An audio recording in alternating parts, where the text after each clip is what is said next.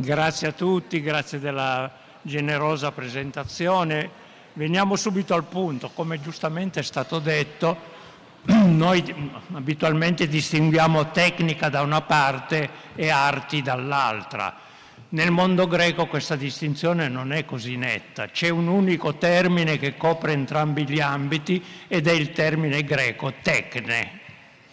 Ora, la Repubblica di Platone che è uno dei suoi dialoghi più importanti, ha come argomento centrale la giustizia.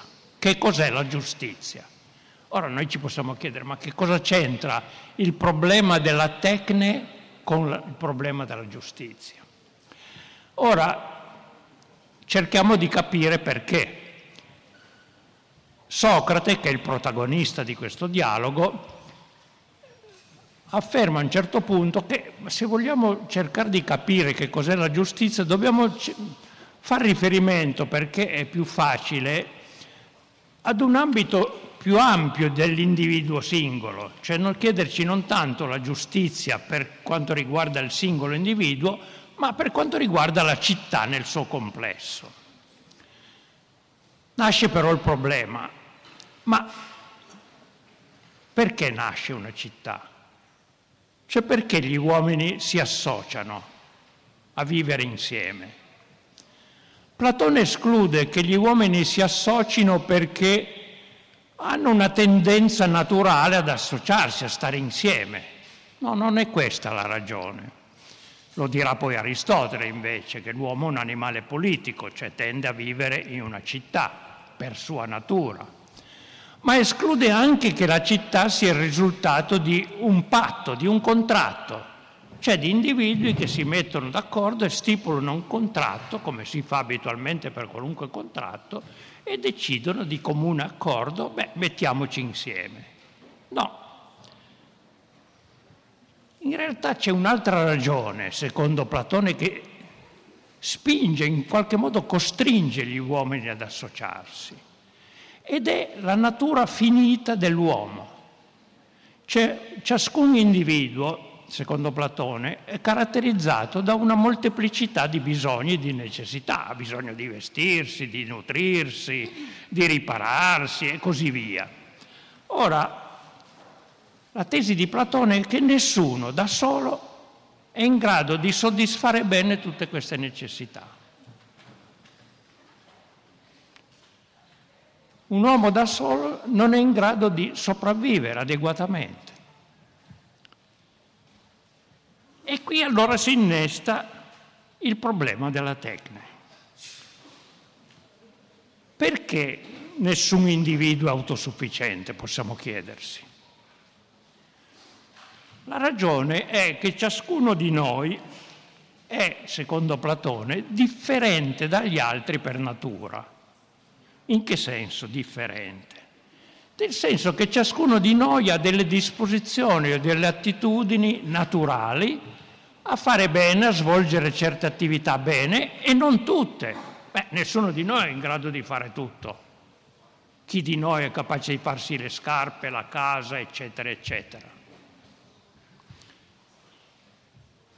Cioè, ognuno ha una propria capacità, ha una disposizione naturale ad esercitare questa capacità, che è quella che solo lui può svolgere o che comunque lui svolge meglio di altri. Notate l'importanza dell'avverbio bene, cioè svolgere bene ciascuna attività. Qual è la condizione per poter svolgere bene un'attività? Per esempio, coltivare la terra, fare scarpe e così via. È il sapere. Solo il possesso di un sapere consente di raggiungere un buon risultato, buone scarpe, una buona raccolta della terra in buone condizioni. Cioè un sapere tecnico che è essenzialmente un saper fare certe cose. Ma la condizione per questo, per acquisire un sapere tecnico, è avere attitudini naturali per acquisirlo. Aristotele indicherà poi nel piacere il segno che accompagna ogni attività, ogni attività accompagnata da un grado di piacere. Quando è accompagnata da un grado di piacere, questo piacere perfeziona quell'attività. Per esempio, poniamo suonare uno strumento musicale. Ma se io provo piacere a suonarlo, tenderò a suonarlo sempre meglio e tenderò a suonarlo a tempo pieno, non solo qualche volta. Quindi a perfezionare la propria tecnica. Platone non accenna a questa connessione col piacere, però è chiaro che trattandosi di attitudini naturali, ciascuno di noi troverà soddisfazione nell'acquisire quel sapere tecnico che consente di esplicare al meglio le attitudini naturali che ciascuno sente proprie. Quel che Platone esclude è che un indiv- nessun individuo asseg- nella città è assegnato all'esercizio di una tecnica per costrizione, ma sempre solo soltanto in base alle sue attitudini naturali. Ciascuno svolgerà l'attività che gli è propria perché consona alle sue attitudini naturali.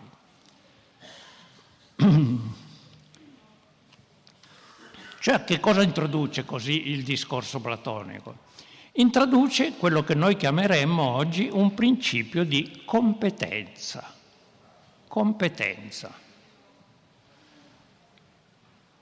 Quali sono i requisiti che Platone indica del fatto che uno possiede un sapere tecnico? Beh, intanto che può esibire i risultati che lui ha raggiunto, per esempio, in passato grazie a questo sapere e che ciascuno può valutare se sono buoni o cattivi. Secondo requisito, saper rispondere alle domande. Se uno mi chiede ma come hai fatto a fare questo? Se uno dispone di un sapere tecnico sa spiegare come ha fatto, perché l'ho fatto in quel modo e così via. E in terzo luogo è in grado di trasmettere anche ad altri questo suo sapere, cioè di insegnarlo.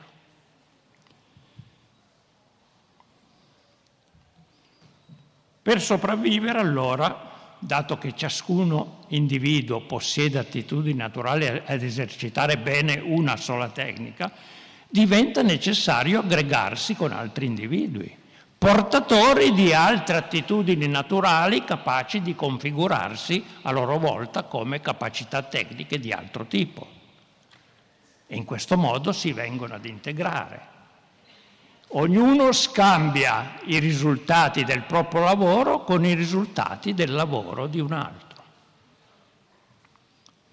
Si forma allora un'aggregazione che Platone paragona a una sorta di coabitazione, usa il termine greco sinoichia, che vuol dire appunto coabitazione. Fondata su che cosa? Sull'aiuto reciproco, grazie a questo scambio di prestazioni e quindi su una cooperazione. Notate, cooperazione, non competizione, cooperazione.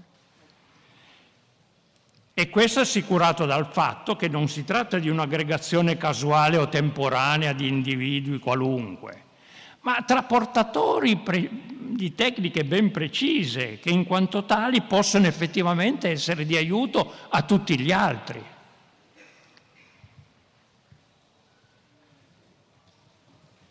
Usando un lessico marxiano, di origine marxiana, potremmo dire che in queste condizioni il lavoro diventa socialmente utile a tutti.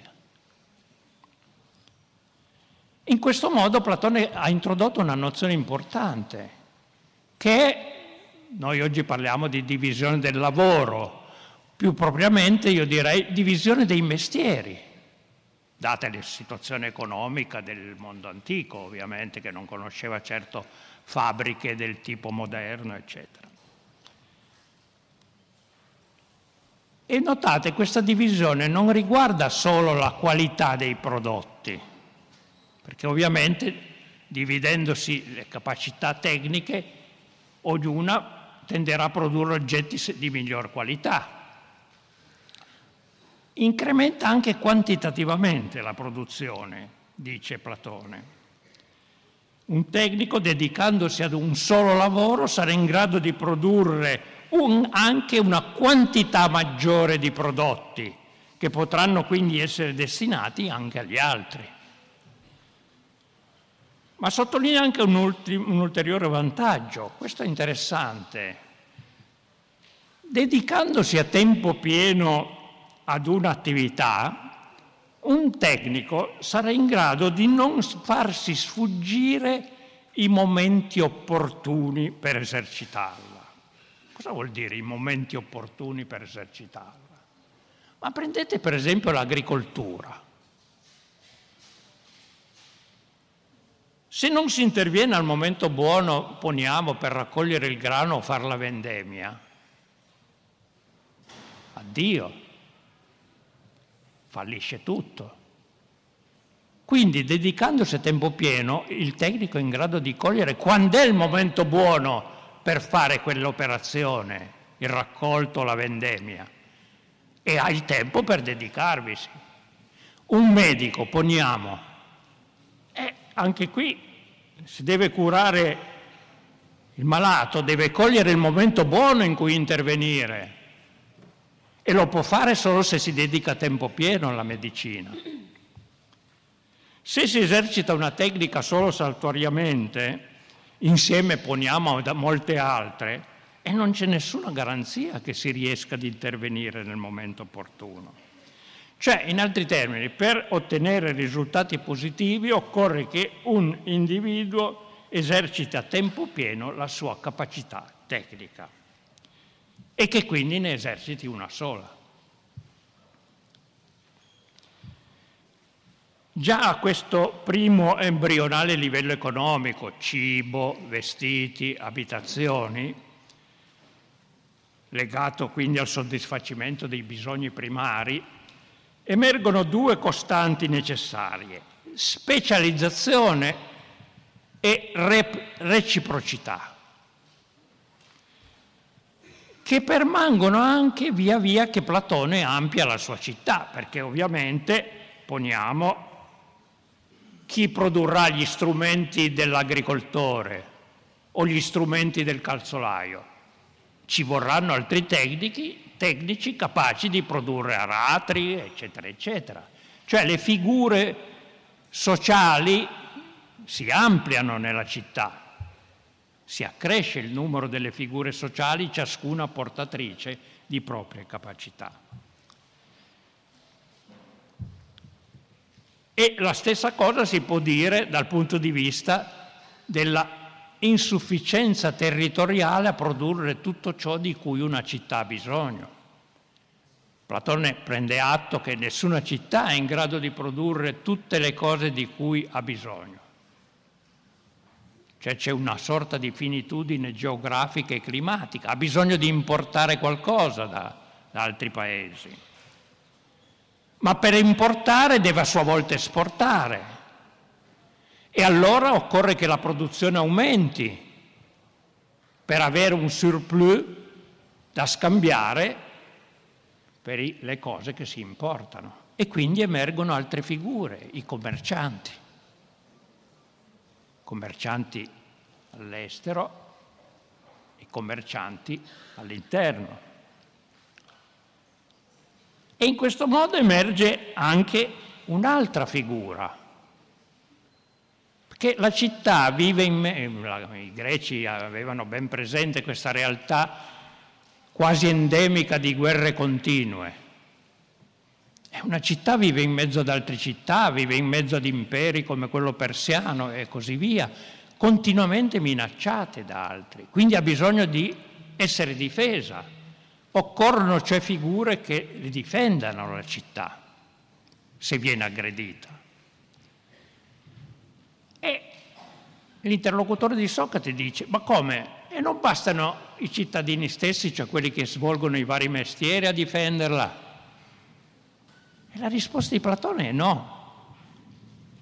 Anche in questo caso ci va una specializzazione. Cioè occorrono individui che abbiano attitudini tecniche a svolgere bene questo compito di difesa della città.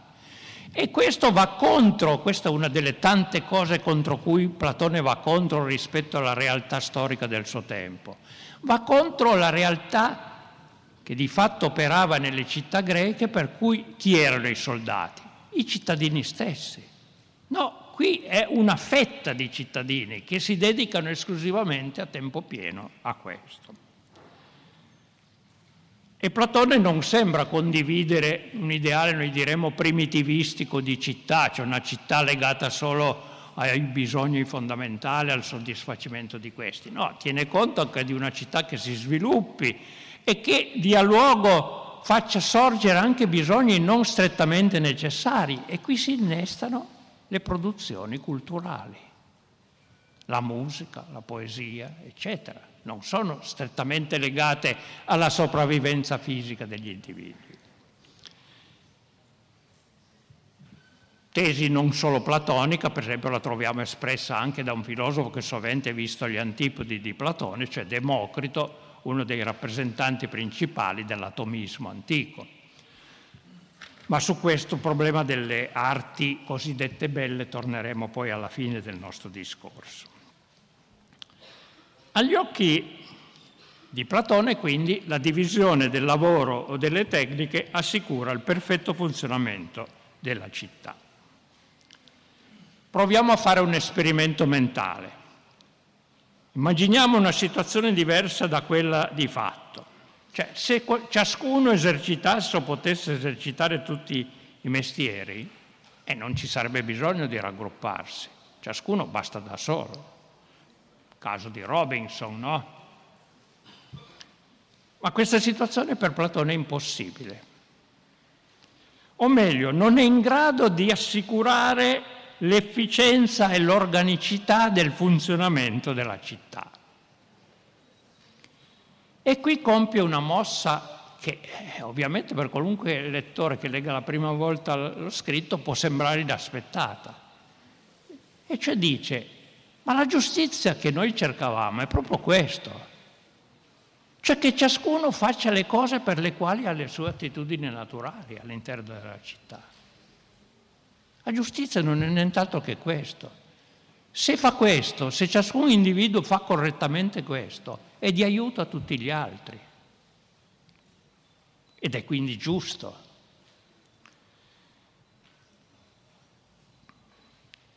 È la giustizia che garantisce l'efficienza delle azioni di un gruppo, cioè l'acquisizione di risultati positivi. Guardate, qui il famoso esempio che fa Platone, anche di una banda di briganti. Anche una banda di briganti, di ladri, realizza i propri fini, che sono comuni a tutti i membri di questa banda. Ma questi fini sono realizzati soltanto se ciascuno all'interno della banda svolge i compiti che gli sono propri. E non insorgono conflitti tra di loro, un tema classico no, di tutti i film noir francesi o dei film di gangster, no, che a un certo punto litigano tra di loro e quindi si dissolve e tutto fallisce. Quindi vedete l'esempio, Platone è sovente considerato un filosofo che vive in un'atmosfera rarefatta, che guarda solo in alto e mai in basso. A Platone invece guarda benissimo anche in basso, in qualunque situazione reale. Emerge allora qui un nuovo aspetto, le differenti funzioni e quindi l'esercizio delle differenti tecniche, in quanto complementari e solidali, eliminano i conflitti tra gli individui, i quali per Platone i conflitti sono nel corpo sociale quello che la malattia è nel corpo umano. La malattia nel corpo umano è semplicemente uno sconvolgimento delle funzioni e dei rapporti tra i vari organi. E questo bisogna curare, da questo bisogna, pericolo bisogna salvaguardarsi. E soprattutto un organismo, un corpo umano e quindi anche una città funziona male quando un organo a cui non, pre, non competono funzioni di governo sulle altre, esercita queste funzioni. Quindi sconvolge naturale, il naturale rapporto di potere che esiste tra le varie parti del corpo. E lo stesso per la città. Ciò significa quindi che le attitudini naturali fissano anche i ruoli nella distribuzione del potere, ruoli che non sono intercambiabili. Vedete quindi quanto sia centrale questa riflessione sul sapere, sull'attività tecnica, anche per esaminare nel suo complesso la vita di una città, di una comunità. Cioè viene così introdotto il rapporto, il problema del rapporto tra sapere tecnico e potere che è un problema importante anche per noi oggi.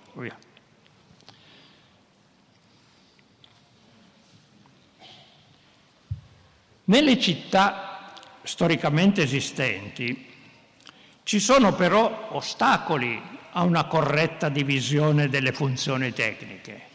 Cioè, Platone analizza la realtà storica del suo tempo, in particolare Atene in cui lui viveva. Un primo ostacolo primo ostacolo è dato dal ritenere disuguali per natura maschi e femmine, con la conseguenza di attribuire funzioni diverse a ciascuno dei due gruppi. Ai maschi competono certe attività, alle femmine competono altre attività. E qui Platone innesta anche questo, un altro dei punti che indubbiamente dovette fare scandalo sulla mentalità corrente ateniese, innesta uno dei suoi punti più radicali, cioè la tesi di un'uguaglianza naturale tra uomo e donna, dove naturale significa sempre avere certe attitudini naturali a svolgere certe attività tecniche. Ora, da questo punto di vista, un maschio non si differenzia assolutamente da una femmina e viceversa. Ci sono donne che hanno attitudini a svolgere bene la medicina, come ci sono uomini che hanno attitudini a svolgere bene la medicina. E quindi che differenza c'è qui? Lui dice come se si volesse stabilire una differenza tra calvi e invece capelluti. Eh, da questo punto di vista non è che i primi svolgono necessariamente certe attività, gli altri necessariamente solo altre. Quindi nella città platonica ogni attività tecnica sarà svolta indifferentemente sia da maschi sia da femmine, cosa agli antipodi di quel che succedeva nella società ateniese, dove la donna era relegata in casa e fuori stava solo il maschio. Ma a questo si connette un secondo ostacolo, la famiglia. E qui un altro punto radicale di Platone. Contravvenire alla giustizia, abbiamo visto, significa o voler esercitare una tecnica per cui non si ha nessuna attitudine, o voler esercitare molte tecniche insieme. In questi casi si è ingiusti. Come sappiamo Platone divide la cittadinanza in tre gruppi, no? come sapete, i produttori, agricoltori, artigiani, i militari, i soldati e infine i governanti che poi lui identifica con i filosofi per tutta una serie di ragioni che se avremo tempo ne parliamo. Se lo scambio di tecniche avviene all'interno del primo gruppo, poniamo tra un vasaio e un calzolaio, beh, la cosa è grave ma non gravissima. La cosa è grave soprattutto quando un individuo pretende di esercitare le tecniche che competono a un altro gruppo.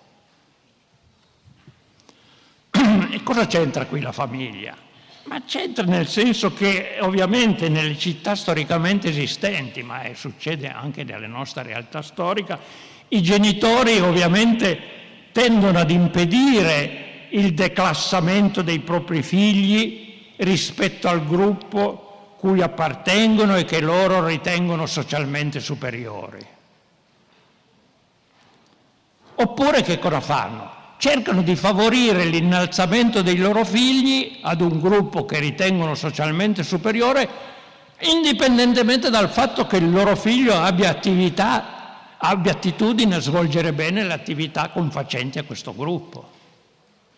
Cioè, capite, la famiglia tende a distorcere, a coartare le attitudini naturali dei singoli individui.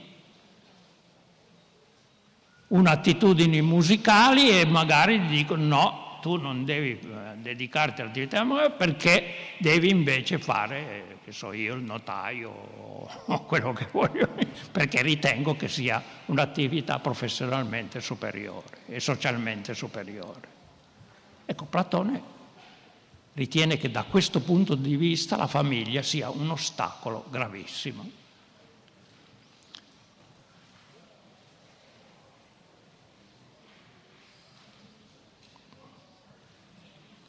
Ma a ben vedere l'eliminazione della famiglia si connette a un'ulteriore tesi platonica radicale, cioè la necessità di eliminare la proprietà.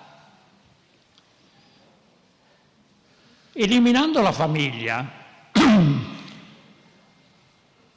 Platone intende eliminare anche la dicitura mio figlio, mio padre, cioè l'uso di questo possessivo, mio, mia moglie, eccetera.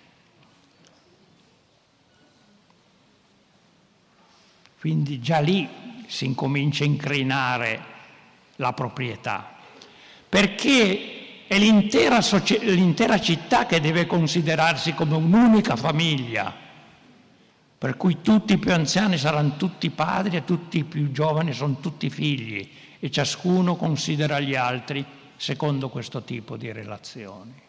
Cioè estende, noi diremmo, la solidarietà familiare all'intera città, elimina la solidarietà familiare ristretta per estenderla all'intera società.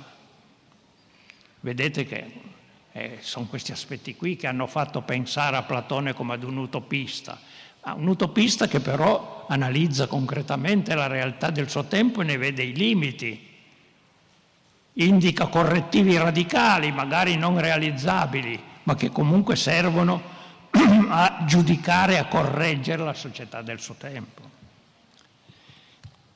E anche per l'eliminazione della proprietà la ragione è sempre la stessa, che la proprietà impedisce il corretto esercizio delle attività tecniche.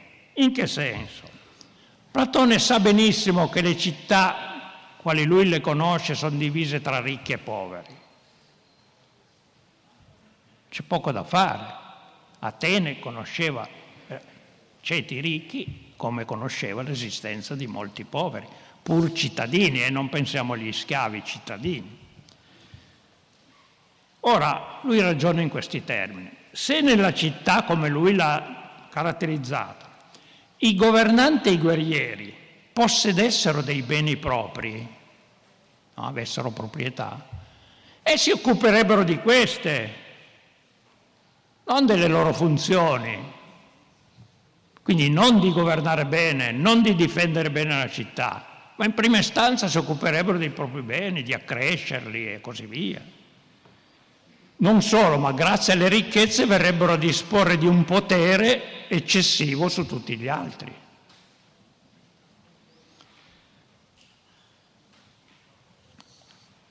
Paradossalmente, ma è un paradosso solo apparente, sono i tecnici invece produttori delle cose necessarie alla sopravvivenza a disporre di beni.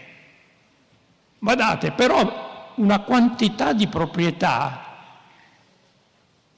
limitata, cioè nella misura necessaria al buon svolgimento delle loro attività tecniche, per esempio per tenere in buon funzionamento i propri strumenti, procurarsi i materiali, i migliori materiali per svolgere il proprio lavoro, eccetera, eccetera. Quindi dispongo di beni, ma solo limitatamente a questo, non per uso esclusivamente personale.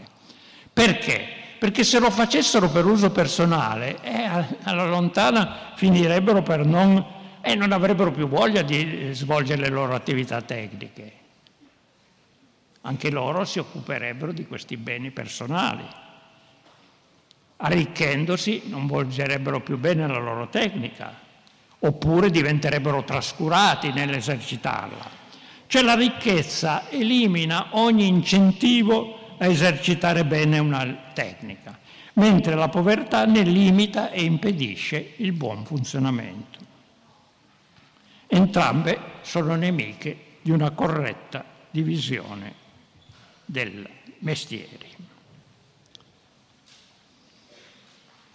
Ma come abbiamo visto, ogni tecnica dispone di un ambito di potere. Cioè, no? Calzolaio dispone di un ambito di potere su tutto ciò che riguarda la sua produzione di scarpe. E su questo è lui che esercita il potere, connesso al suo sapere. E così per ogni attività tecnica. Ma questi poteri sono tutti collocabili sullo stesso piano? O c'è una gerarchia tra i poteri e quindi tra le tecniche corrispondenti?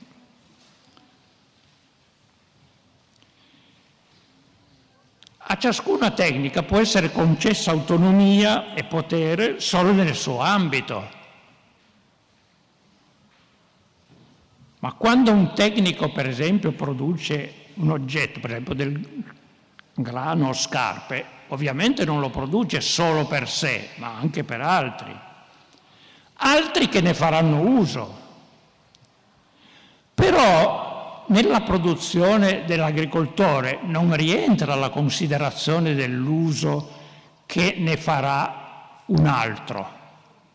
A lui interessa produrre bene il grano. La cosa diventa chiara se pensiamo alla medicina, no? Un medico, dice Platone, non può sapere se il malato che lui ha guarito farà buon uso della salute recuperata. Oppure se per esempio userà la salute recuperata per ammazzare qualcuno. Il, il medico non può curare il malato pensando che potrebbe ammazzare qualcuno. Eh, lui deve curare il malato. Cioè, non può prendere in considerazione l'uso che potrebbe fare, perché altrimenti non lo curerebbe o lo curerebbe male. Ma così non corrisponderebbe alla finalità che ha la sua tecnica, perché la medicina ha come fine quello di guarire. Cioè, vedete il discorso sottile. Eh? Esistono cioè delle zone di valori connesse in qualche modo a ciascuna attività tecnica, che però devono restare fuori dalle considerazioni del tecnico. E si innesta allora qui un'analisi che Platone conduce a lungo, non solo nella Repubblica, ma anche in altri dialoghi, tra le nozioni di produzione e di uso. Platone ritiene che chi sa usare bene un prodotto è superiore a colui che sa produrre bene un prodotto. Cosa vuol dire? Fa questo esempio. Poniamo che ci sia un tecnico che produce delle briglie per i cavalli, no? Produce le briglie. Ma chi potrà giudicare bene se le ha prodotte bene o male? Chi le userà, applicandole poi al cavallo specifico.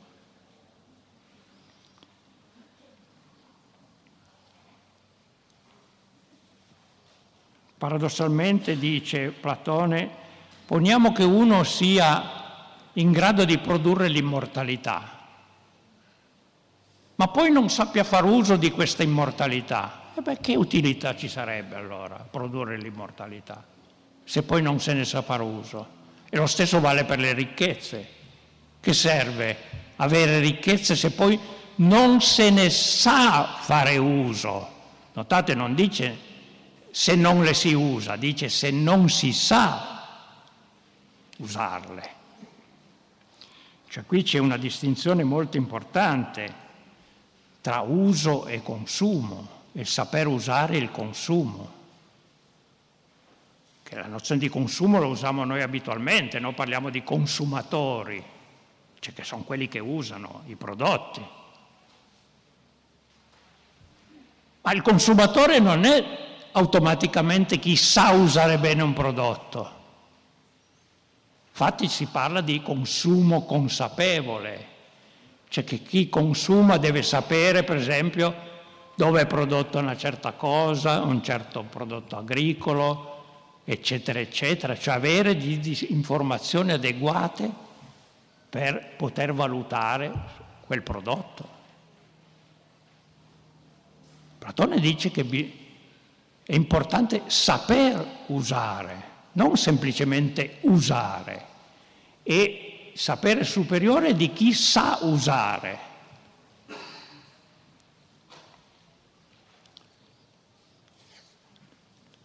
Emerge quindi nel discorso platonico una prima gerarchia tra le tecniche, un rapporto ordinato fra di esse, senza per questo contravvenire alla delimitazione dei campi propri di ciascuna e le tecniche di uso hanno una maggiore gamma di potere e autorità in quanto determinano dei fini ulteriori rispetto alle varie tecniche produttive.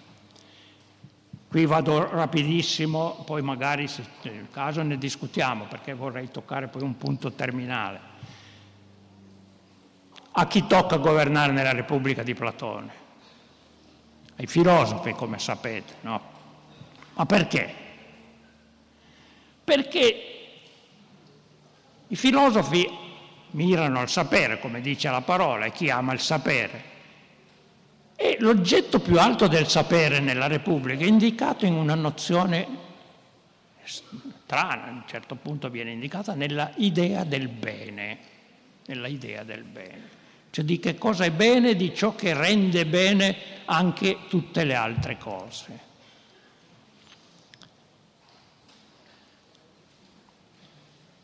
Socrate riferisce quanto sente dire e che in qualche modo condivide, cioè che se non si conosce l'idea di che cosa sia bene o, me- o meglio di ciò che è buono, anche se conoscessimo bene tutto il resto, nulla ci sarebbe utile, come neppure il possesso di qualsiasi cosa non si conoscono adeguatamente le cose giuste e belle se si ignora come e quando sono buone. La stessa scienza e la verità, dice Socrate, non sono il bene, ma simili al bene, quindi anch'esse sono suscettibili di essere usate bene o male. E questo è un punto importante, anche per noi oggi. Anche la scienza e la verità possono essere usate male se non sono guidate dall'idea di ciò che è buono. Ma se la conoscenza di ciò che è buono è l'oggetto più alto a cui aspira il filosofo, è essa che legittima quindi l'esercizio del potere da parte dei filosofi come capacità di uso buono delle varie tecniche, cioè buono per chi? Per l'intera città. E ulteriore ragione, qui vado molto veloce, per eh, capire perché i filosofi, tra l'altro Platone dice devono essere costretti a governare. Non è che vogliono governare, ma perché per loro il potere non è mica un bene. Per loro il bene a cui aspirano è il sapere. Questa è la cosa buona a cui essi aspirano. E quindi bisogna costringerli a governare. Paradossalmente sono quelli più adatti, a, più adatti a governare quelli che meno vorrebbero governare. Capite? Questa è un'altra tesi radicale di Platone, insieme a tante altre a cui ho già accennato. Qui salto, vado molto velocemente perché vorrei fermarmi a conclusione su un'ultima questione. Finora abbiamo parlato di Tecna in generale, ma che cosa ne è di quelle che chiamiamo arti o arti belle? distinguendole per esempio dalle tecniche artigianali o agricole. C'è poesia, arti figurative, la musica è un caso un po' particolare, come anche la scultura, cioè anche qui bisogna stare attenti a non mettere tutto in un unico calderone il discorso platonico, lui distingue poi con precisione tra certe tecniche e altre. Nel Gorgia, per esempio, Platone sostiene che la retorica e la culinaria non sono tecniche vere e proprie, ma semplici pratiche empiriche. Perché? Perché misano soltanto a soddisfare il piacere dei loro destinatari, senza preoccuparsi se poi facciano bene o male. No, il cuoco ovviamente mira a dare dei buoni piatti che piacciono, poi se questi piatti fanno venire male al fegato, chi li consuma, beh, non è mica, mica, non è mica questione sua, ovviamente. E lo stesso fanno i retori e i sofisti. Pensate al discorso di Bertolt Brecht sulla cosiddetta arte gastronomica, no? gastronomica, dove l'aggettivo ci dà un'idea della cosa. Ora Platone ritiene che i poeti, soprattutto Omero, che i greci consideravano maestri di sapere e di saggezza, in realtà non sono maestri. Per esempio, in quanto rappresentano gli dei in preda delle passioni, come i peggiori degli uomini, rubano, commettono adulteri, eccetera.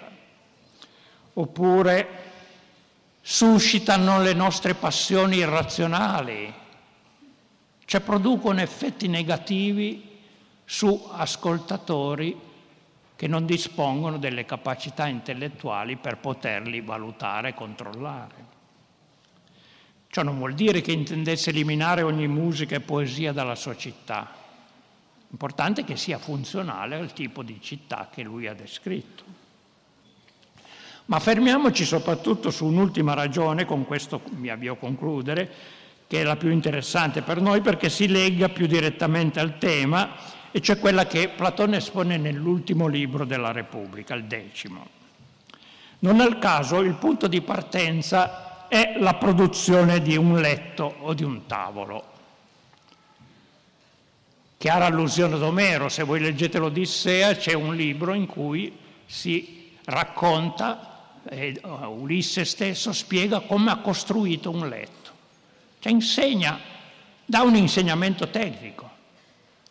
Chiaro che Platone allude a questo. Ora, che cosa fanno gli artigiani quando costruiscono un letto? Artigiani quando costruiscono un letto si riferiscono ad un modello, modello di letto, e tenendo fermo, lui parla di uno sguardo puntato verso a questo modello, lavorano il materiale, lo assemblano in modo da dar, dargli quella forma che corrisponde ad un letto oggetto che è suscettibile poi di essere usato come letto, perché se non è suscettibile di essere usato come letto non è un vero letto, ovviamente.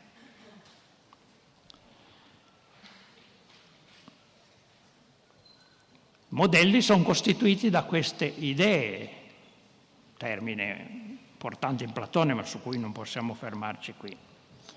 Ora gli artigiani non inventano ex novo questo modello, tanto è vero che il modello è uno solo, ma poi gli artigiani sono molteplici, realizzano una quantità innumerevole di tavoli o di letti, magari leggermente diversi l'uno dall'altro, ma tutti quanti caratterizzati da una forma che li rende utilizzabili come letti.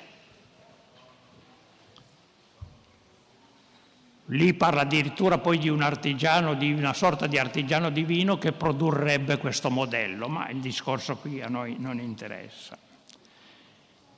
C'è però un altro personaggio in questo libro accanto all'artigiano divino e agli artigiani umani. Un personaggio che si presenta come capace di produrre tutto, e già questo ci mette sull'avviso, e dove va qui la divisa dei mestieri. E fa l'esempio di uno specchio. Se voi ruotate in uno specchio, ruotate uno specchio, ottenete immagini di tutte le cose che lo circondano. Cioè esiste un terzo personaggio, uno che produce immagini, uno che produce immagini. Ma queste immagini sono oggetti reali in carne ed ossa? Uno specchio ovviamente riflette l'immagine di un letto o di un tavolo, ma quello che vedo nello specchio è un tavolo o un letto? Ovviamente no, posso mica coricarmi nel letto che c'è sullo specchio. Il pittore può dipingere un letto, ma non produce, non è poietes. In greco produrre, eh, termine produzione corrisponde a poiesis, da cui è derivato il nostro poesia. In realtà il pittore non produce un letto, non è poietes del letto che usiamo come letto, mentre quello prodotto dall'artigiano è un prodotto vero, simile, anche se non identico, al modello di letto. E cos'è allora il termine più appropriato anche per l'interlocutore di Socrate per di- descrivere questo terzo personaggio? Il termine è imitatore. Ecco la famosa concezione dell'arte come imitazione che poi svilupperà anche Aristotele, anche se in un'altra chiave. Più precisamente, pittore, l'esempio che lui fa del pittore, è imitatore dei letti prodotti dagli artigiani umani. E per di più come appaiono da angolature e prospettive diverse non come realmente sono. E tali sono non solo i pittori, dice Platone, ma anche i poeti, che sono tutti imitatori di apparenze, di immagini, non della verità. Quindi il loro livello conoscitivo è infimo, perché per Platone, come sappiamo, le immagini sono il grado minimo di conoscenza, l'oggetto minimo di conoscenza, l'oggetto massimo è l'idea. Se riescono a ingannare è solo perché i loro destinatari sono privi di intelletto e ne subiscono il fascino. Di fatto essi sono in grado di imitare tutto, ma producendo però solo immagini di tutto non entità reali. Si può allora ancora chiamare propriamente attività tecnica un'attività che ha il tutto come oggetto e non delimita un ambito suo specifico di competenza? Ecco il grosso problema che Platone pone.